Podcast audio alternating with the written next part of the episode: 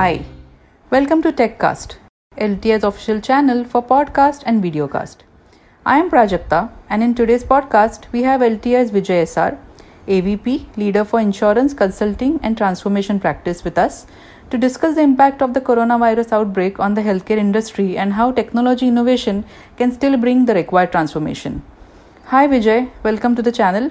Thanks, Prajakta. Happy to be here for a discussion on this topical issue of technology innovation in the healthcare sector currently impacted by the COVID 19 pandemic. So, Vijai, the healthcare ecosystem comprises payers, which are insurance providers, uh, which are hospitals, and patients. Can you attempt to analyze and get to an industry overview globally? To get an overview of the global healthcare ecosystem, we should broadly divide it into three geo clusters. US is one, second is UK, Europe, Canada, and Australia, and the third is Asia Pacific, Middle East, and Africa. Now, if we look at US, most of the healthcare is privately managed, except Medicare for the elderly who are above 65 and if they're below 65 they have a permanent disability. And then medicaid for very low income level patients coming to uk europe canada and australia the higher provision is from government funding and they have a national healthcare system the third geography asia pacific middle east and africa here national health systems mainly cater to maternal and child care and the primary to tertiary care is in the domain of private hospitals. All right. In the current situation, lack of rapid testing patient facilities and questions about coverage under existing policies are key concerns. What are your views on that?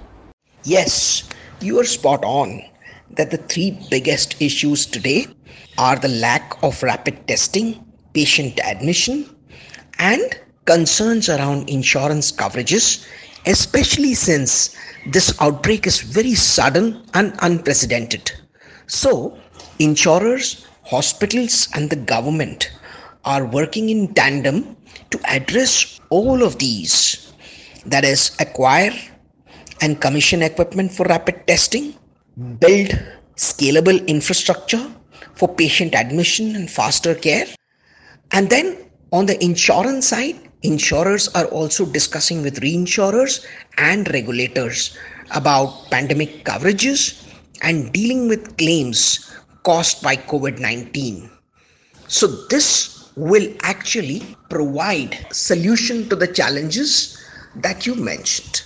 All right. Can you please elaborate further?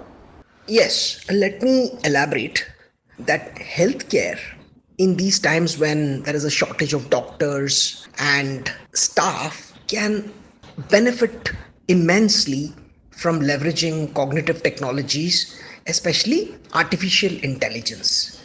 So, artificial intelligence can benefit healthcare in multiple ways. One is machine learning can be used to look at the patterns of diseases, symptoms, and the previous cures to help doctors in more accurate diagnosis and ensure that readmission rates are really low and long duration hospital stays are avoided.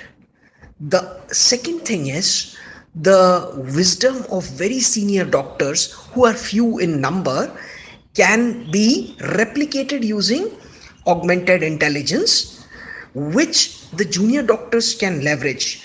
And so the machine can learn from the previous diagnosis notes using uh, heuristic and taxonomy structure. Third thing is, in cases of fine surgery, robotic surgery using technology driven robotic arm can do complex surgeries very quickly and with zero defects.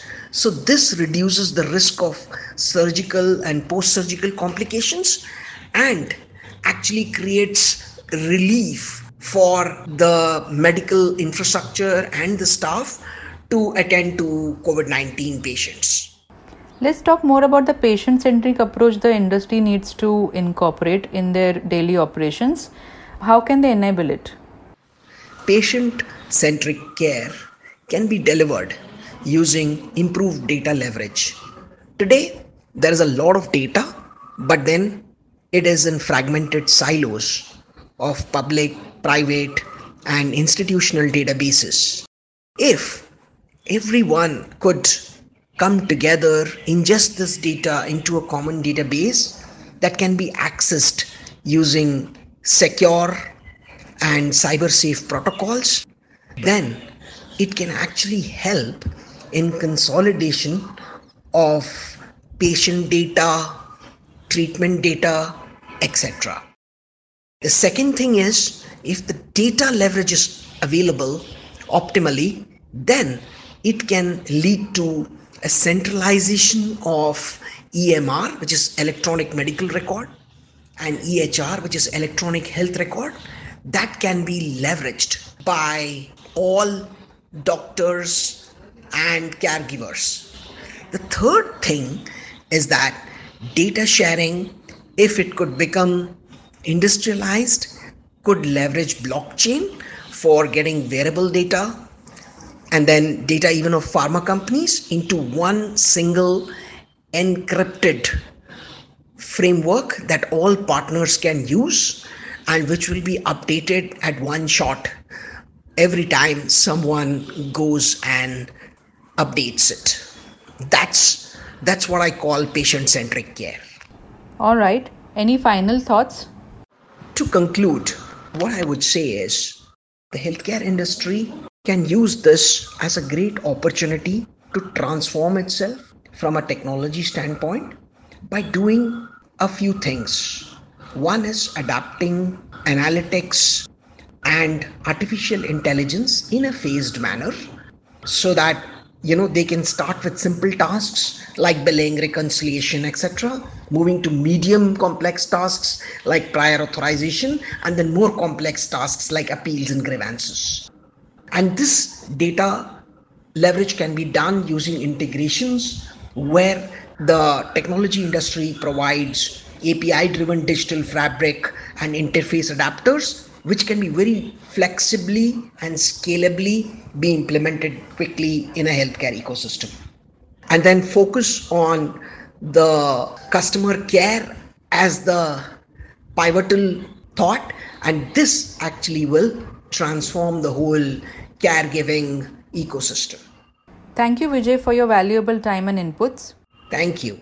For more, please refer to LTI's blog page on COVID 19 series. Stay safe and stay tuned.